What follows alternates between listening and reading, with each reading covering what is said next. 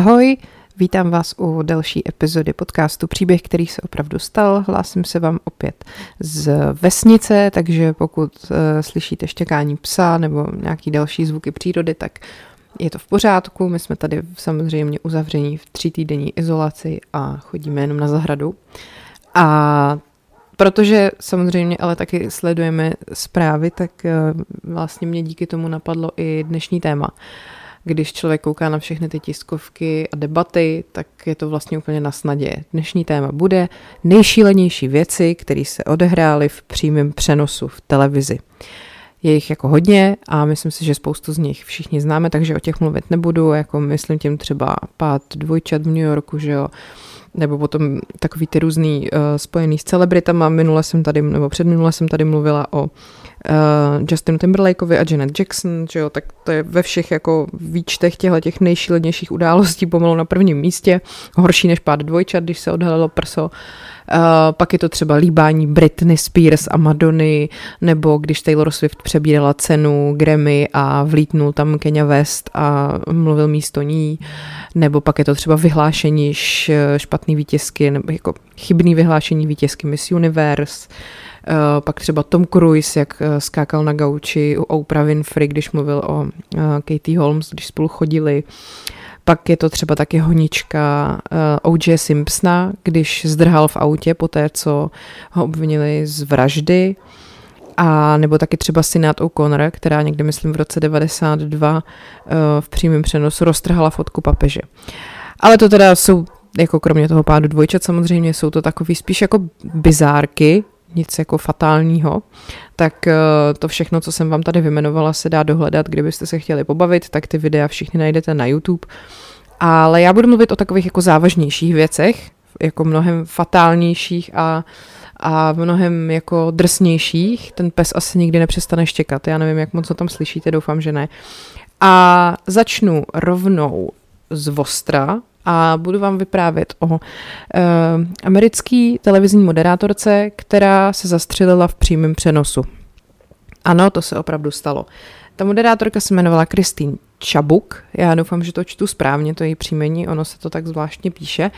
A byla to teda, jak už jsem říkala, televizní moderátorka, která pracovala v, na Floridě v Sarasotě pro stanici VTOG a VXLT. Oni, jak mají v Americe těch stanic hrozně, tak eh, má každá úplně příšernou zkratku a stejně vlastně to není úplně tak zásadní. Každopádně. Kristýn se narodila v Hudsonu v Ohiu a měla dva bratry Grega a Tima. Eh, navštěvovala eh, střední školu pro dívky, to mi přijde zajímavý, na předměstí Clevelandu a vlastně tak nějak jako z, asi napůl z legrace, z recese založila s kamarádkama takový klub eh, dívek, který jako nikdo, s kterýma nikdo nerandí. A uh, prostě tak nějak se tam scházeli v sobotu večer místo toho, aby chodili na ty rande s klukama, protože prostě měli pocit, že oni ty kluci nestojí.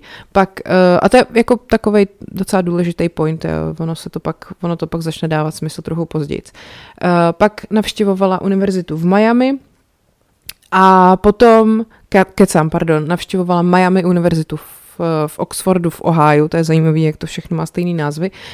A nakonec uh, tam studovala divadelní umění a potom uh, má titul z uh, jakoby broadcasting, vysílání na Boston University v roce 1965. Úplně nevím, jak by se tady přeložil jako titul uh, z oboru broadcasting. Jako těžko říct, tady asi máme nějaký mediální studia, tak jestli to bude něco podobného. Uh, pak teda nastoupila do televize a uh, vlastně její jakoby specializace v té televizi byl eh, pořád, ve kterém se věnovala takovým jako, jak to říct, vyloučeným skupinám ze společnosti.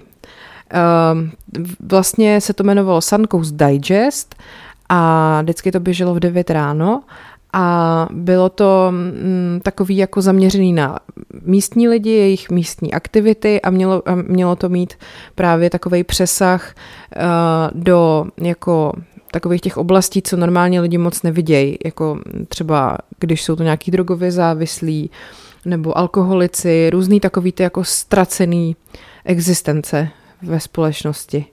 A uh, ta Kristýn jako k tomu měla nějak tak blízko, že, že se jí to líbilo, byla v tom dobrá, uměla s těmi lidma komunikovat a uh, prostě měla v tom, jako byla v tom úspěšná, dokonce i uh, byla nominovaná na nějakou místní cenu uh, za tady tenhle ten pořad, takže prostě byla úspěšná, řekněme, v té práci. A navíc jako její kolegové říkali, že prostě tu, tu práci brala vážně a že se tomu jako hodně věnovala a že, no tak. Takže Takhle by to vlastně znělo jako úplně, řekněme, idylická záležitost, jo.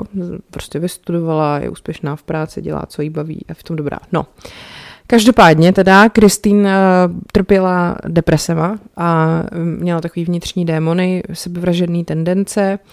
Uh, na jednu stranu ona se třeba s tím jako svěřovala svojí rodině, a uh, snažila se to i jako řešit, že um, chodila nebo um, no, navštěvovala jako psychiatra a uh, měla i pár jako za sebou nějakých pár sebevražedných pokusů, kdy uh, se pokusila předávkovat drogama a e, její matka třeba jako přemlouvala, aby to vůbec jako takovýhle věci nezdělovala tomu vedení té televize, pro kterou pracovala, protože se bála, že by tu Kristýn jako vyhodili a s takovýmhle stigmatem už by ji prostě nikde nezaměstnali.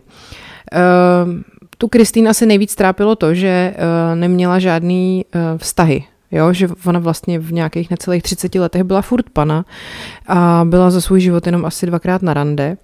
A e, potom, když vlastně po té její smrti se řešilo, co, co byla příčina, tak právě ta její matka e, řekla, že to bylo stoprocentně to, že prostě ta e, Kristýn se cítila strašně osamělá, nikoho neměla, nemohla najít vztah a strašně po něm jako toužila. Na to si teda stěžovala i jako svým kolegům a dokonce ten její bratr Greg potom sdělil tisku, že eh, se ta Kristýn i pokoušela navázat vztah s nějakým svým kolegou, ale eh, ten se jmenoval teda George Peter Ryan, Ona se do něj, ona byla do něj jako zamilovaná a dokonce mu k narozeninám upekla dort, což je takový rostomilý, jenomže pak zjistila, že on je zase naopak zamilovaný do reportérky sportovní z té televize, která se Andrea Kirby. A navíc ta Andrea Kirby byla zase hrozně blízká kamarádka té Kristin, takže to byla docela blbá situace. A tý, uh, navíc ještě potom té André nabídli jako pozici uh, nějakou novou reportérskou pozici v Baltimoru, což ona přijala a odstěhovala se a to tu Kristin zase ještě víc jako uvedla do té deprese, protože jí vlastně odešla jediná kamarádka, kterou měla. No a tak uh, vlastně takhle, když uh, ji všichni tak nějak opustili, nebo se k ní ani nikdo jako moc ne, nedostal, tak ona pomalu začala přemýšlet, že ty uh, svoje sebevražedné myšlenky uh, uvede do reality. Uh, ještě navíc, rok před tou její smrtí jí odstranili operativně jeden vaječník, to jsem jako nikde nenašla úplně proč, asi prostě nějaký zdravotní problém, no a řekli, že pokud neotěhotní do dvou nebo tří let, tak pravděpodobně nebude nikdy mít děti. Uh, což jí teda na psychickém stavu taky nepřidalo. No a týden před tou její sebevraždou eh, řekla editorovi zpráv Robu Smithovi, že si koupila zbraň a vtipkovala o tom, že se zabije jako přímo ve vysílání. A on teda samozřejmě potom později řekl, že na, na to tehdy jako nereagoval nijak, že prostě mu to přišlo jako blbej vtip, tak to prostě přešel a nechal to být. No a teď teda samotný ten, samotný ten den, kdy se to stalo. Bylo to ráno 15. Eh, července 1974. A ta Kristýn vlastně jakoby zmátla uh, ty svoje kolegy tím, že řekla, že má úplně nový jako úvod, uh, jak uvést ten svůj pořad, ten Sun, Sun Coast Digest, že udělá něco, co ještě nikdy jako neudělala. Uh, ten host, který ho tam ten den měla mít, tak čekal jako ve studiu, až uh, ona si sedne k tomu stolu, kde jako moderuje a během těch prvních jako uh, prvních osmi minut toho programu uh, přečetla nějaký tři jako zprávy, které prostě ten den měla přečíst. A bylo tam taky, měla se tam přehrát nějaká reportáž z předchozího dne, akorát, že se to nějak zaseklo a prostě to neběželo, porucha ve vysílání, takže ona to jako vzala OK, tak eh, teda teď vám něco řeknu. A normálně se prostě podívala do kamery a řekla a nyní, milí diváci, pokračujeme na kanále 40 jako obvykle s politickým programem plným krve a násilí, kdy poprvé uvidíte v živých barvách pokus o sebevraždu. Hezky se bavte. Na Češ vytáhla uh, z tašky svůj Smith Wesson uh, 38 kalibr model 36 revolver, nevím, nerozumím, uh, přiložila si ho pravému uchu a vystřelila. Pak samozřejmě všichni okolo byli v šoku, ale režisér teda okamžitě to vysílání ukončil a jako obrazovka se těm divákům objevila jako černá. Takže potom stanice rychle ukázala nějaký, nějaký oznámení a pak samozřejmě lidi, kteří to zrovna viděli, tak eh, volali policii a taky volali do televize a ptali se, jestli to jako bylo opravdický nebo jenom nahraný.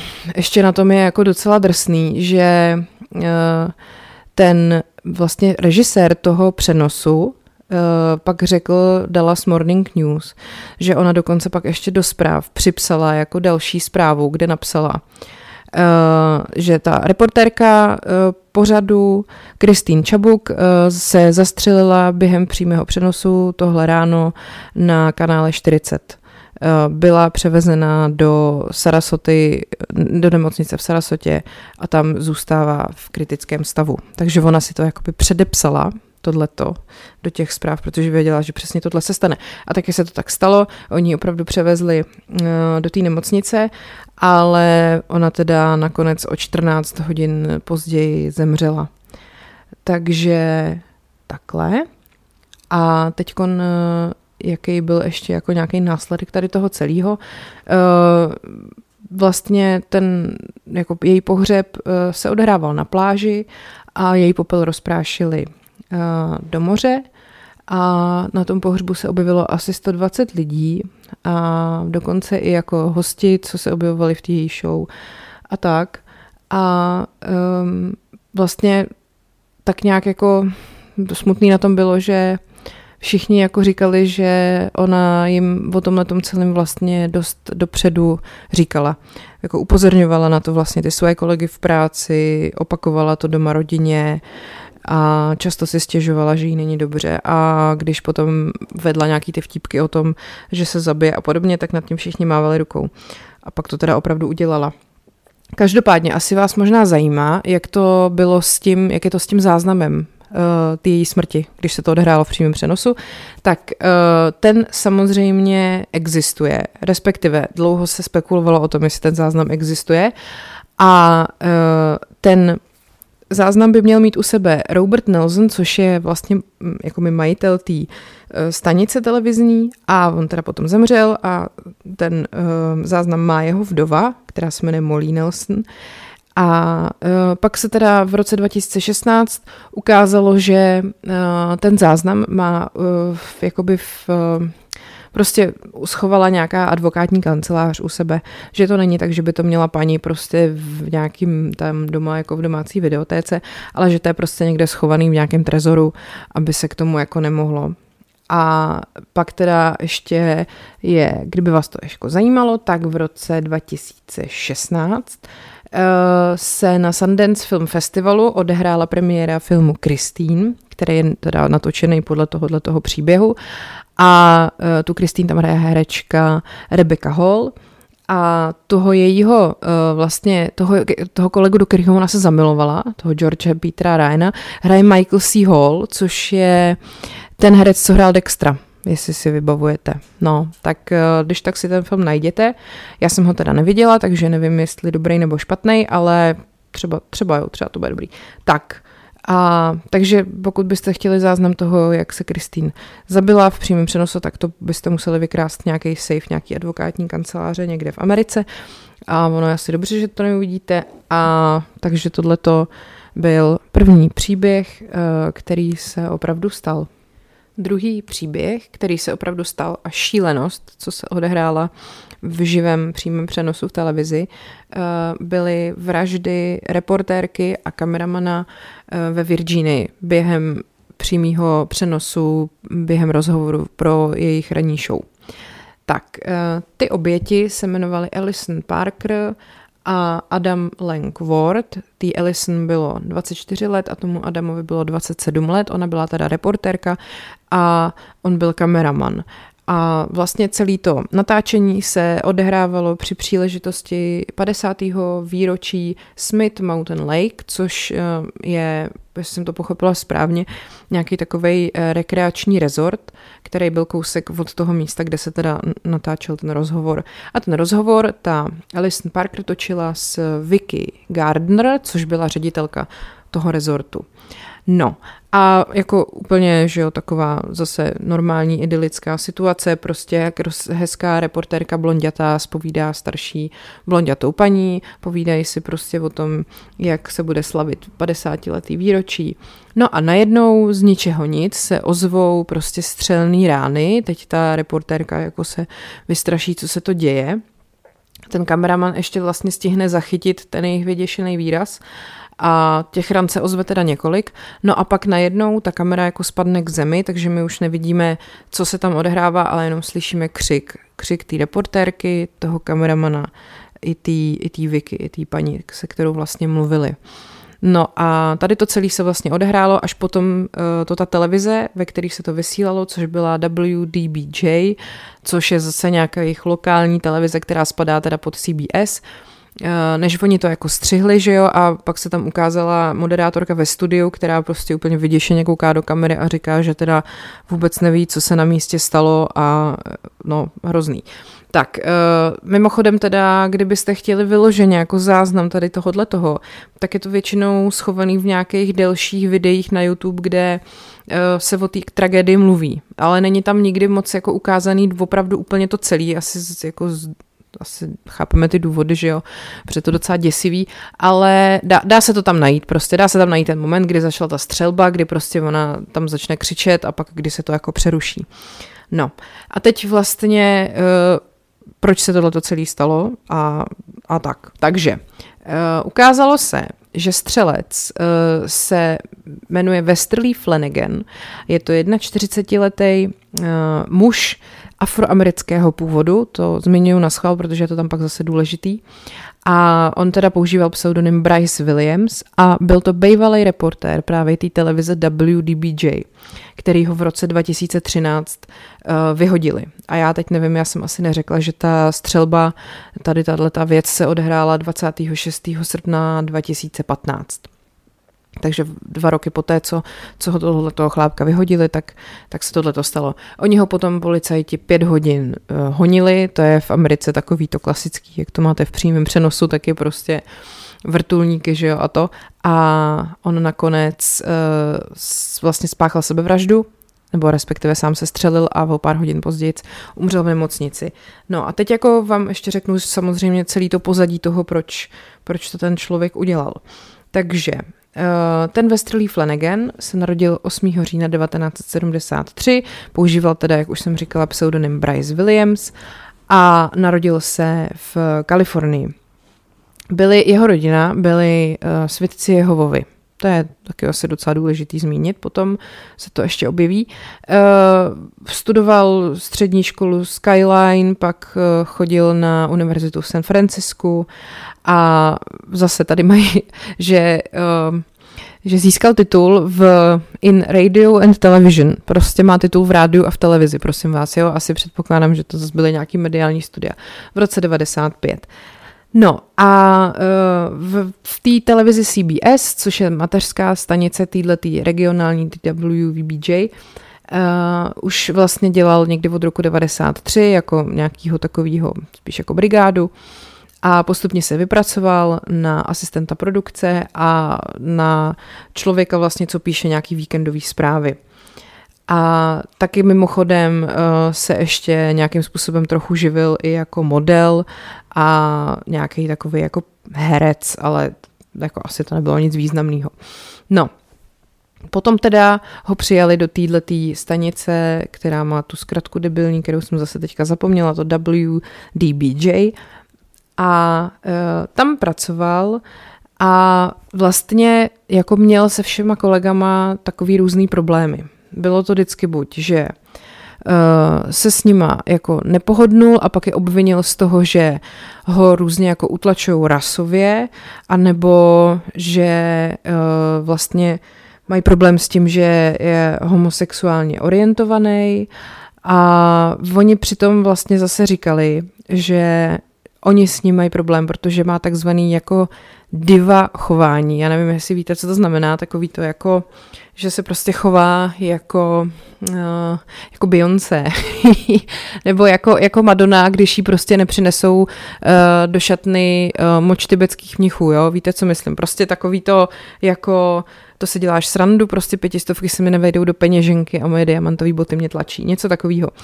A uh, takže on zase ho pak vyhodili, pak ho zase vzali zpátky, jo, tam se to furt takhle měnilo během nějakých prostě 10-12 let, tak jako furt měnil místa a vždycky vlastně odešel za takových jako podivných okolností, kdy on někoho obvinil z rasového utlačování, pak se to i třeba dostalo k soudu, ale nikdo to nikdy neprokázal, tak ho zase vzali jinam a tam zase se prostě nepohodnul a zase mu řekli, no, takže furt dokola, byl to prostě problémový člověk, očividně, a mm, nikdo s ním úplně jako nechtěl pracovat. Každopádně teda v roce 2012 to WDBJ ho znova přijalo a uh, s tím, že teda je to velmi jako profesionální uh, novinář, který prostě bude pokrývat uh, nějaký jako důležitý zprávy v té době a uh, když potom uh, v roce 2000, jo, to už jsem říkala, pardon, teď jsem tady přeskočila odstaveček. No, e, zajímavý je, že teda jeho spolupracovníci si opět stěžovali na to, že se jako v jeho přítomnosti cítí ohrožení a že se necítí jako dobře, když s ním pracují. Dokonce e, ten šéf těch zpráv, Dan Denison, musel e, tomu Flanaganovi jako nařídit, aby kontaktoval nějakého firmního advokáta, aby to s ním jako vyřídil, tady tohleto, že to jako není dobrý. No, Potom eh, v roce 2013, 1. února, po nějakých dalších incidentech, eh, ho ta stanice vyhodila.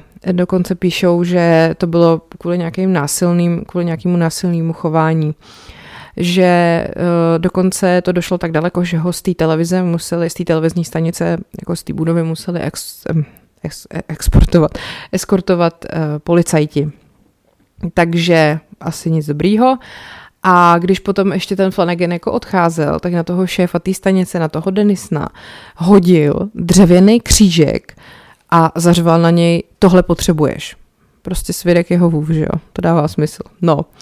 Uh, tak, ale samozřejmě on si to zase jako nechtěl nechat líbit, takže opět prostě napsal nějakou stížnost na tu stanici, že zase ho tam někdo diskriminuje a že ho tam jako ohrožovali, bla, bla, bla, ale prostě zase se nikdy nic neprokázalo. No, on potom si zase našel ještě teda jako jinou práci a zase tam měl nějaký problémy, furt to samý dokola, všichni ho popisují jako arrogantního, zlýho, agresivního člověka, který prostě furt dělá samý problémy. No, uh, Eh, až potom, co se udála tady ta věc, ta střelba a ta vražda vlastně těch eh, dvou jeho bývalých kolegů, tak eh, se přišlo na jeho Facebook a Twitter, kde vlastně milionkrát opakoval to samý, že se pomstí za tu diskriminaci v té televizi a právě tam hodně často jmenoval tu Alison Parker i toho kameramana, toho Adama Warda. Takže jakoby kdyby oni sledovali jeho sociální sítě, tak nebo nevím, jestli jsou ostražitý možná, ale prostě jako dával to najevo už předtím, než se k tomu činu odhodlal, že něco provede. Takže eh, tam na těch sítích to takhle jako zveřejňoval. No a pak v ten den, kdy jako šel je zastřelit, tak dokonce eh, potom ještě stihnul nahrát na Twitter a Facebook video, kde sám sebe natáčí. To video má 56 sekund a je to teda točený, jakože on sám sebe točí a je to vlastně přesně předtím a chvilinku, momenty před tím incidentem. Takže on tam natáčí, jak jde, jako přímo tam na to místo, kde se to interview odehrává. No a pak, jak prostě si tam jako připravuje tu pistoli, asi 15 uh, eh, sekund, bez toho ani, že oni by si, jako, oni by si ho všimli, protože oni tam vlastně stáli, ta ta Vicky Gardner, ta Ellison, že jo, co jí spovídala a ten kameraman, tak kameraman se díval logicky na ně. Ta Vicky jediná vlastně se koukala směrem jakoby na to místo, kde ten vrah stál, ale uh, ona pak zpětně říkala, že byla oslněna jako světlem z té kamery, takže opravdu nic neviděla. Takže on si tam v pohodě, tady pan Flanagan prostě tam s ním, před ním jako máchal pistolí, širmoval a, a oni to prostě neviděli.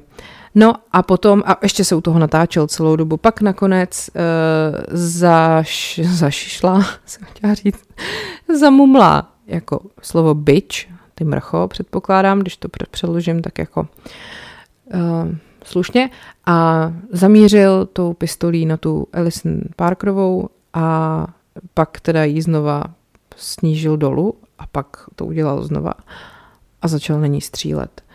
A ona teda samozřejmě začala křičet a snažila se utéct, ale pak teda padla k zemi. A pak spadla teda tomu Wardovi kamera z ruky a pak ten Flanagan uh, tu kameru vzal a vypnul. Takže už tam nic dál nebylo.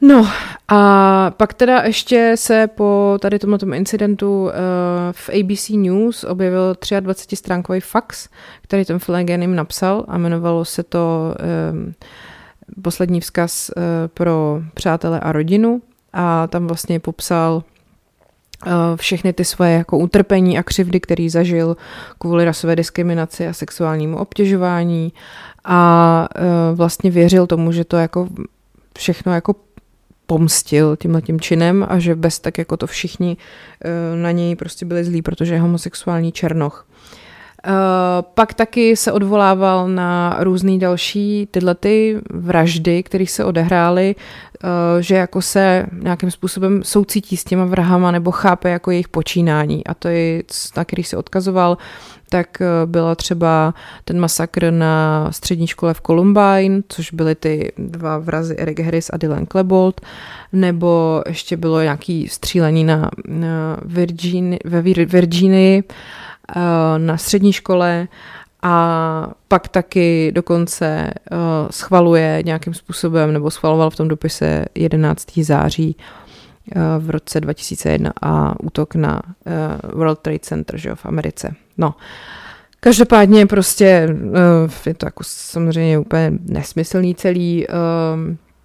Když potom oni jako prohledali uh, jeho auto, kde on vlastně se sám proti sobě namířil tu zbraň a střelil se, tak tam našli uh, spoustu jako magazínů o, o zbraních a pak spoustu jako dopisů, poznámek, to-do list dokonce, nevím, jestli tam bylo napsáno dneska, tyho zastřelit prostě bývalý kolegy z práce to je strašný. No a, a taky třeba paruku a různý takový jako převleky, takže no, do té hlavy člověk, toho člověka asi by nebylo dobrý úplně vidět. A uh, tak, přemýšlím, jestli jsem něco zapomněla. No, uh, bylo to vlastně v době, kdy uh, v Americe byl prezidentem Barack Obama, ten samozřejmě hnedka vyhlásil, že ho tato událost jako strašně zasáhla. A uh, přemýšlím, jestli tady byly nějaký potom jako uh, důsledky z té tragédie, ale nic jsem moc nenašla. Samozřejmě se to pak řešilo jako v, v kongresu, někdo to chtěl politizovat, tady tu tragédii. Uh, někdo samozřejmě se snažil i z toho udělat opravdu jako nějakou rasovou záležitost, ale ono se fakt pak prokázalo, že uh, ten člověk byl spíš jako psychicky nemocný a že, že nikdo ve skutečnosti ho nijak nikde nešikanoval. Tak, přemýšlím, asi jsem vám už řekla všechno. Uh, takže, jak jsem říkala, kdybyste si chtěli najít ty videa, tak nějaký takový útržky najdete, ale pro opravdický sadisty bohužel mám špatnou zprávu, jako celou tu reportáž už asi teďka nikde najít nejde. Tak, to byl druhý šílený příběh, který se odehrával v přímém přenosu a opravdu se stal.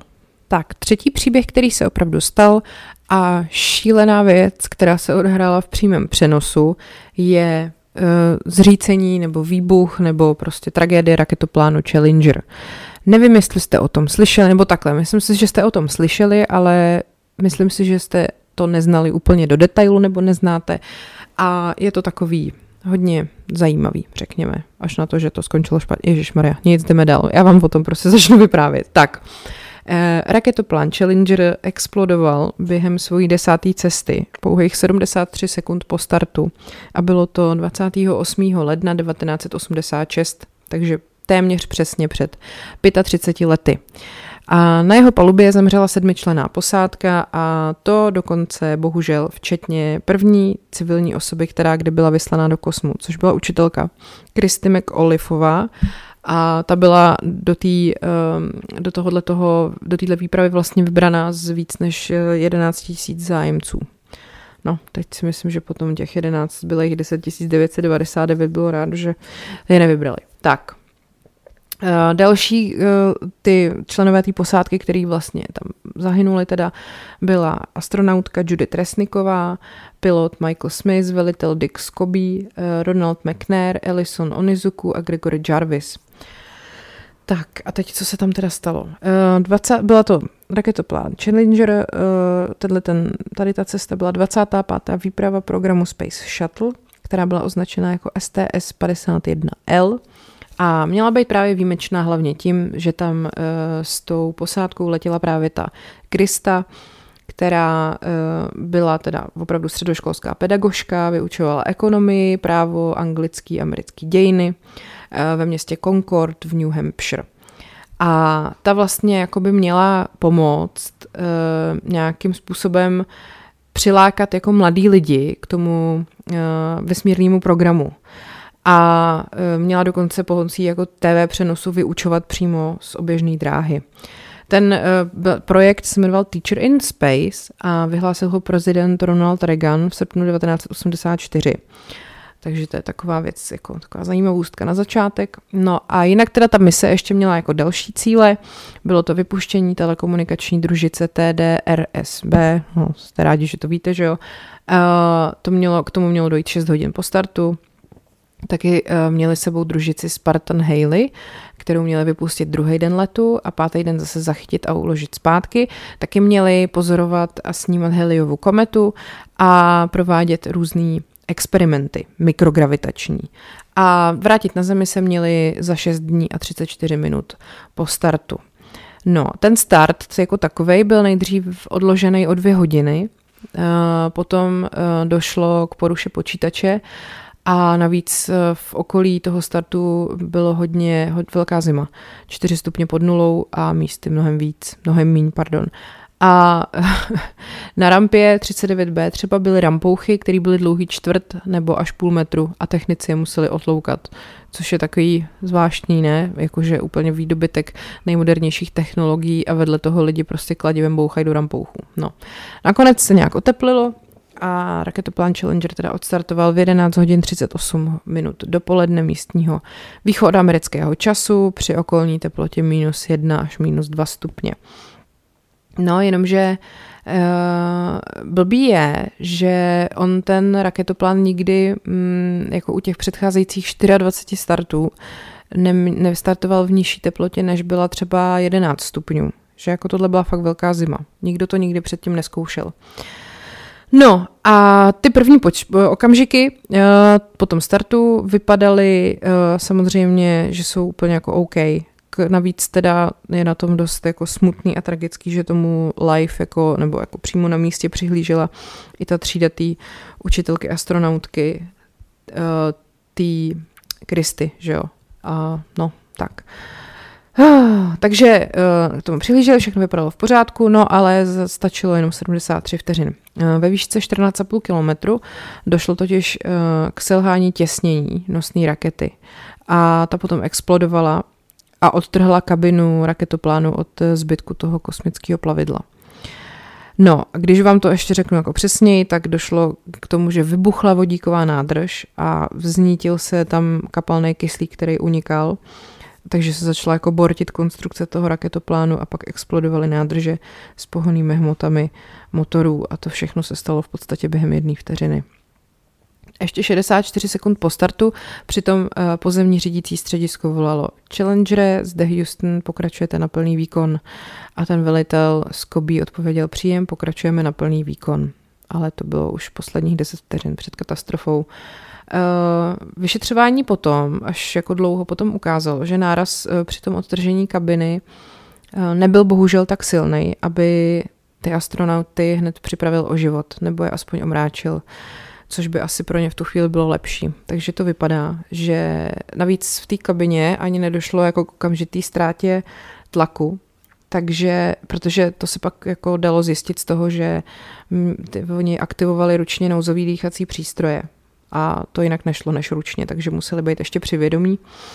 Eh, a navíc teda z vraku té pilotní kabiny, které vylovili pak z oceánu, jako se ukázalo, že ten pilot Michael Smith se ještě po explozi pokoušel obnovit eh, přívod proudu do kabiny. Takže to znamená, že ta posádka minimálně čtyři z nich, který byli na horní pilotní palubě, výbuch jako přežili a snažili se použít teda ty dýchací přístroje a ten pilot teda byl přivědomý a pracoval asi až do úplného konce, teda když eh, ta kabina narazila na hladinu oceánu.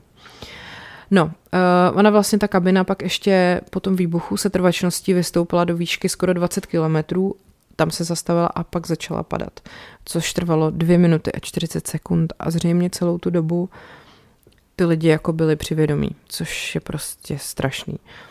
Uh, navíc potom vlastně až 7. března 1986, skoro o dva měsíce později, byly v hloubce 30 metrů uh, v moři nalezený zbytky ty přetlakové kabiny a pozůstatky teda těch členů a to vyzvedávání těch ostatků trvalo až do 15. dubna. No, e, pak ještě teda v rámci pozdějšího vyšetřování se zjistilo, že e, vlastně v tom, když se ta kabina oddělila od toho ostatního, od toho kusu, od toho zbytku, tak to vertikální přetížení v ní e, dosáhlo hodnotu 12 až 20 G, ale po dvou sekundách kleslo na 2 až 4 G, což je prostě pro lidský organismus jako nesnesitelný, ten obrovský rozdíl během chvilky. No, takže jak už jsem říkala, tak oni museli použít kyslíkové masky a opravdu teda to vypadá, že ten, až ten pád na tu mořskou hladinu tu posádku zabil, eh, dopadla tam rychlostí 334 km za hodinu. A to je prostě, no, strašný. To znamená, že když to takhle rychle jako padalo, tak uh, podle odborníků se vlastně za takovýhle podmínek ta vodní hladina jakoby při tom dopadu chová jako pevný beton při takovéhle rychlosti. To je strašný. No, takže uh, potom teda oni je samozřejmě nezachránili, že neměli jako na sobě už skafandry a nic, takže potom NASA oficiálně vydala prohlášení, že posádka pravděpodobně ne však celkem jistě ztratila vědomí v průběhu několika sekund po rozpadu raketoplánu a to v důsledku změny atmosférického tlaku uvnitř těžce posti- poško- postižené, poškozené kabiny. No, ale to se teda pak jako vlastně uh, nějakou dobu po té, co vylovili ty trosky, tak, uh, tak to spochybnili a uh, na dně oceánu našli teda čtyři dýchací přístroje, tři z nich byly použité a podle bývalého astronauta a lékaře Josefa Kervina to mohlo, tak mohlo jít kromě pilota Smise i o velitele Skobího, který taky ještě nějakou dobu žil. Uh, No a takže tam, jak jsem říkala, selhalo to těsnění, tady mají napsáno jako primární příčina havárie byl určitě nedostatek pružnosti takzvaných okroužků zaviněný mrazem před startem. Teď se vracím k tomu mrazu a k té zmínce toho, že ten Challenger předtím nikdy nestartoval v takovýhle eh, v takovýhle zimě a bohužel teda se mu to stalo osudným. No a vlastně to tak nějak znamenalo uh, konec éry raketoplánu, protože zatímco v roce 1985 provedli američani rekordních devět startů raketoplánu během jednoho roku, tak uh, pak ta popularita začala, začala upadat a uh, vlastně k tomu přispělo i neštěstí raketoplánu Columbia, to je zase jiný příběh, to byl v roce 2003, ta se rozpadla při návratu na Zem a všech sedm astronautů na polubě zahynulo. No, takže tohle byla tragédie raketoplánu Challenger a další vlastně příběh, který se opravdu stal a šílená věc, která se odhrála v přímém přenosu. A to by bylo pro dnešek všechno. Já doufám, že se vám dnešní epizoda líbila a šílenosti, co se odehrály v přímém přenosu taky. A jako samozřejmě, že je to zase téma, kterým bych mohla pokračovat ještě několik epizod, tak si když tak napište, jestli vás to bavilo. A my se zase uslyšíme příští středu. Já se ještě přiznám, já jsem původně totiž chtěla jako téma dnešní epizody uh, udělat takový speciál o covidu, jo, protože to je jako největší příběh, co se, který se opravdu stal, že jo. My ho žijeme všichni už rok. A chtěla jsem to udělat takový, chtěla jsem udělat takový, takový jako schrnutí, nebo nechtěla jsem úplně, aby to bylo super vážný, nebo uh, smutný, spíš takový nějaký svůj pohled na věc, ale pak jsem si říkala, že tohohle toho tématu mají asi všichni plný zuby, takže to když tak nechám třeba na dobu za pár let, až se zatím budeme moc ohlídnout a ne, ne se tomu smát, ale už si říkat, uf, máme to za sebou. Tak, mějte se hezky, dávejte na sebe pozor, opatrujte se uh, a ať je váš život příběh, který se opravdu stal.